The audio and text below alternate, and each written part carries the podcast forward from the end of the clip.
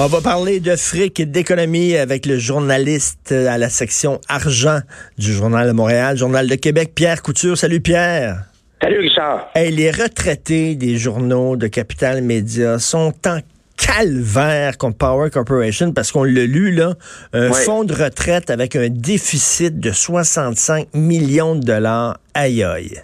Oui, ben écoutez, j'ai parlé avec des retraités, notamment du Soleil, et ils sont vraiment, vraiment, eux, il y avait l'impression que euh, la famille Desmarais avait fait, en fait, parce que quand ils ont vendu les journaux de Jessica là, à Martin Cauchon en 2015, étaient convaincus que les Desmarais allaient euh, honorer les fonds de pension euh, pour une bonne partie des, des, des, années à venir. Ben oui. Parce qu'ils l'ont fait, ils l'ont fait avec la presse, hein. Avec la presse, il y a eu un changement avec une OBNL. Et euh, ils ont dit oh, oui, on va s'occuper de ça. Écoute, les, okay. les Power Corp, c'est un conglomérat financier. C'est des milliards, des milliards, des gonzillions de milliards. Ben oui, ils ont de l'argent là pour euh, pour payer ça, là, les autres. Et, et, et, et euh, ben, ils s'aperçoivent que finalement, Quatre ans plus tard, Martin Cochon n'a plus d'argent, la compagnie est en faillite technique. Mais c'est que ça veut euh, dire concrètement, là, mettons, tu es un retraité du soleil, concrètement, qu'est-ce que ça veut dire qu'il y a un déficit actuariel de 65 millions? Ça veut dire que tu n'auras pas de, fonds de pension? Qu'est-ce que ça veut dire? Non, ça veut dire que si, mettons, euh, là, actuellement, les, les taux de solvabilité là, sont entre 75 et 78% Ça veut dire que si dans un mois et demi, le repreneur ou euh, Capital Media fait faillite ou le repreneur dit, moi, j'assure pas la survie des, des, des, régimes de pension, je les termine, il appelle ça de la terminaison. Bon, ben eux perdent 25 à 30% de leur rente euh, pour retraiter. Mettons, tu reçois 1000 dollars par mois, ben tu vas recevoir 750 dollars par mois. Tu vas perdre 250 pièces par mois. Ça, c'est au minimum. Si c'est 2000 par mois, ben tu perds euh, le quart, donc tu perds 500 dollars de moins. Alors, c'est pour eux, qui avaient planifié leurs affaires. Ben oui. Ben, ils se retrouvent un peu comme euh, White Birch ici à Québec. Là, il y avait eu ça, la pépetière, même chose. Les, retraités de Sears ont, ont, connu la même affaire. Alors, tu sais, c'est... Euh, et, je parlais hier avec le, député de Jonquière, Sylvain Gaudreau. Il disait, écoutez, le problème aussi, c'est que la loi est mal foutue. Les... Euh, les, les, euh, les, les, retraités deviennent pas des créanciers prioritaires quand il y a une faillite d'une entreprise. Alors, ils se retrouvent à la fin. Mais, mais ah oui, c'est pas des créanciers prioritaires. C'est que tout le monde pense, tout le monde ramasse les affaires. L'imprimeur, mettons, va ramasser son dû, puis tout le monde est payé. Puis eux autres, c'est les derniers, alors qu'ils ont travaillé là toute leur vie. Exactement. Alors, tu sais, c'est vraiment euh, ah sont, pris là-dedans. Demain, il y a une rencontre à Québec, tu sais, pour les retraités du Soleil. il y a six journaux, hein. Il y a le Soleil, il y a les autres journaux de Capital Média. Mais, si j'étais si j'étais un retraité là, du, groupe Capital Média, je serais en maudit contre mon syndicat aussi, en disant Hey, comment ça, vous n'êtes pas assuré, vous autres, là, vous n'êtes pas assuré que justement, il y en aurait notre, notre fonds de pension, euh, Power Corporation, quand il y a eu la passation de pouvoir. Vous étiez où? Comment ça, vous n'avez pas dealé ça? Effectivement, il y a le syndicat, mais là, ce qui est, ce qui est particulier, c'est que le syndicat prépare une relance avec une coopérative. Et c'est pas garanti que la relance se fasse en acceptant de prendre euh, les, fonds de les fonds de pension. Fait que ça, ça pourrait arriver là, dans un scénario hypothétique. C'est pour ça que la CSN est très, très, très avare de commentaires. J'ai demandé à parler à Jacques Létourneau, le grand patron de la CSN, qui est sur toutes les tribunes quand ça fait son affaire, mais là, là-dessus, euh, il est moins euh, il est moins bavard. C'est que ce qui pourrait arriver, c'est que les gens de la CSN décident oh, on, forme une coopérative, on relance le journal, Le Soleil ou les autres journaux, mais on n'assure pas la survie des fonds de pension, on les termine. Alors, ça pourrait, parce que là-dedans, dans ces fonds de pension-là, tu as des travailleurs aussi actuels de ces journaux qui cotisaient, qui cotisent encore. Mais tu sais, au-delà, au-delà de cette histoire-là de Power Corporation, là, les fonds de pension des entreprises, ça va être une sacrée bonne question à un moment donné avec le vieillissement de la population, puis tout le monde qui s'en va à retraite. Beaucoup, beaucoup de gens justement qui s'en vont à retraite avec le vieillissement de la population. J'avais lu à un moment donné un reportage aux États-Unis, euh, un, fabricant d'automobiles très gros, je pense que je pense que c'était comme GM, mettons. Mettons que c'est GM, OK? Pour chaque pièce qu'il faisait, là, il y a 60 cents de la pièce qui allait au paiement des fonds de pension. Plus que la moitié. Oui, effectivement, c'est des gros coûts. C'est des gros coûts, puis euh, aujourd'hui, euh, il y a beaucoup d'autres alternatives, là, beaucoup moins coûteuses pour les employeurs, mais en même temps, pour un employeur qui veut attirer des travailleurs, ben un fonds de pension à prestation déterminée, c'est de l'or, là. Mais encore faut-il qu'il y ait du cash pour le restant des, des, vieux jours pour tous ces retraités-là. Et, l'autre problème, ben, c'est les lois ici au Québec qui sont mal foutues, qui protègent pas les droits des, des, euh, retraités. Alors, euh, tu peux tu peux te ramasser comme les situations, une compagnie qui va mal, ben mets la clé dans la porte, les, les mettons qui ont pas cotisé, parce que pendant des années, n'oubliez pas, là, euh, les Desmarais puis Power Corp ne cotisaient pas au fonds de pension. Hein, et ah, même prenaient les surplus. Ah oui, moi j'ai vu ça parce que j'ai travaillé au soleil. J'ai vu même des euh, surplus.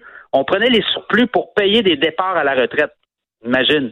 Donc, on le savait qu'on pelletait tout par en avant, puis à un moment donné, ça allait revenir. Mais, mais pourtant, comme tu le dis, le Power Corporation, ça a des poches très, très creuses. Là. Oui, c'est extrêmement riche, le Power Corporation. Tu regardes ça, tu dis, vous êtes bien cheap. Vous avez vendu probablement, on ne sait pas, peut-être une pièce, on ne sait pas, en tout cas, combien ils l'ont vendu à Martin Cochon.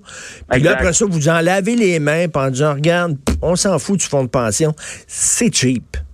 Ben, en tout cas, pour eux, là, beaucoup de colère. Moi, j'ai senti beaucoup de colère chez les retraités euh, de Capital Média actuellement. Il y a, Radio-Canada reçoit des millions et des millions de dollars du gouvernement. Et quelqu'un de Radio-Canada me disait, il euh, là, tu dis, euh, il envoie des millions de dollars, ça va aller dans, ça va aller dans la production d'émissions, ça va aller dans la production d'émissions d'information, tout ça. Ça a l'air qu'il y a une très grande partie de cet argent-là qui reçoit du, du, gouvernement que tu vois pas en ondes parce que ça va directement dans les paiements de fonds de pension. C'est rendu vraiment un gros problème de société, cette affaire-là. Oui, à suivre. À suivre. Écoute, dans le devoir, Jean-Robert sans façon aujourd'hui dit Veux-tu bien me dire qu'est-ce que le gouvernement faisait dans une mine de diamants? C'était-tu son Christi drôle de faire ça? Peut-on laisser l'entreprise privée faire ses affaires? Qu'est-ce qu'on a à financer des mines de diamants à coût de millions de dollars?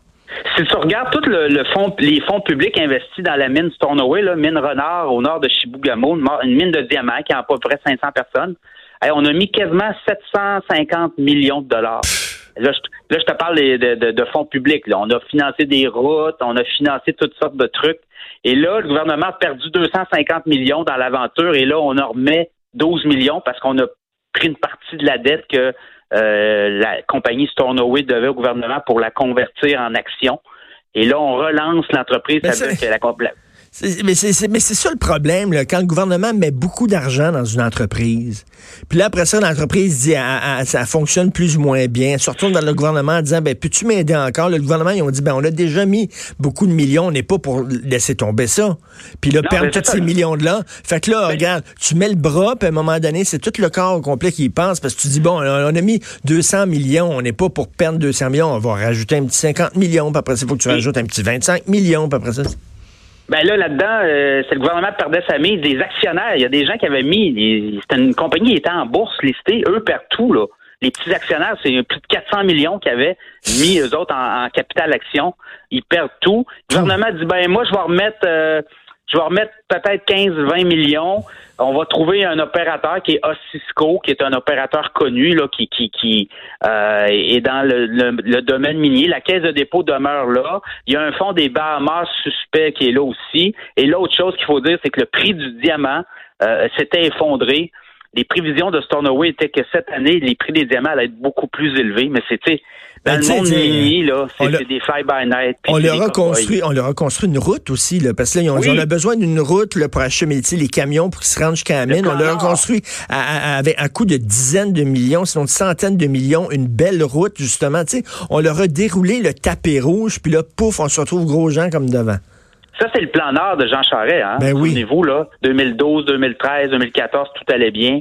Alors, euh, aujourd'hui, Stornoway repart, 500 travailleurs, euh, beaucoup de fly-in, fly-out, beaucoup de monde de Québec, beaucoup de monde de Montréal euh, qui travaille là. Semble, et on verra. Il me semble, Pierre, c'est volatile, le milieu des mines actuellement avec tout ce qui se passe. Là. On l'a vu, les prix des métaux qui chutent bien raide.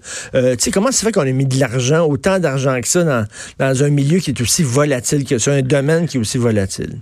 Mais là, le gouvernement se dit, écoute, si le prix des diamants remonte, on ben va peut-être réussir à refiler notre placement à un opérateur ou euh, notre placement va prendre la valeur et on va leur donner.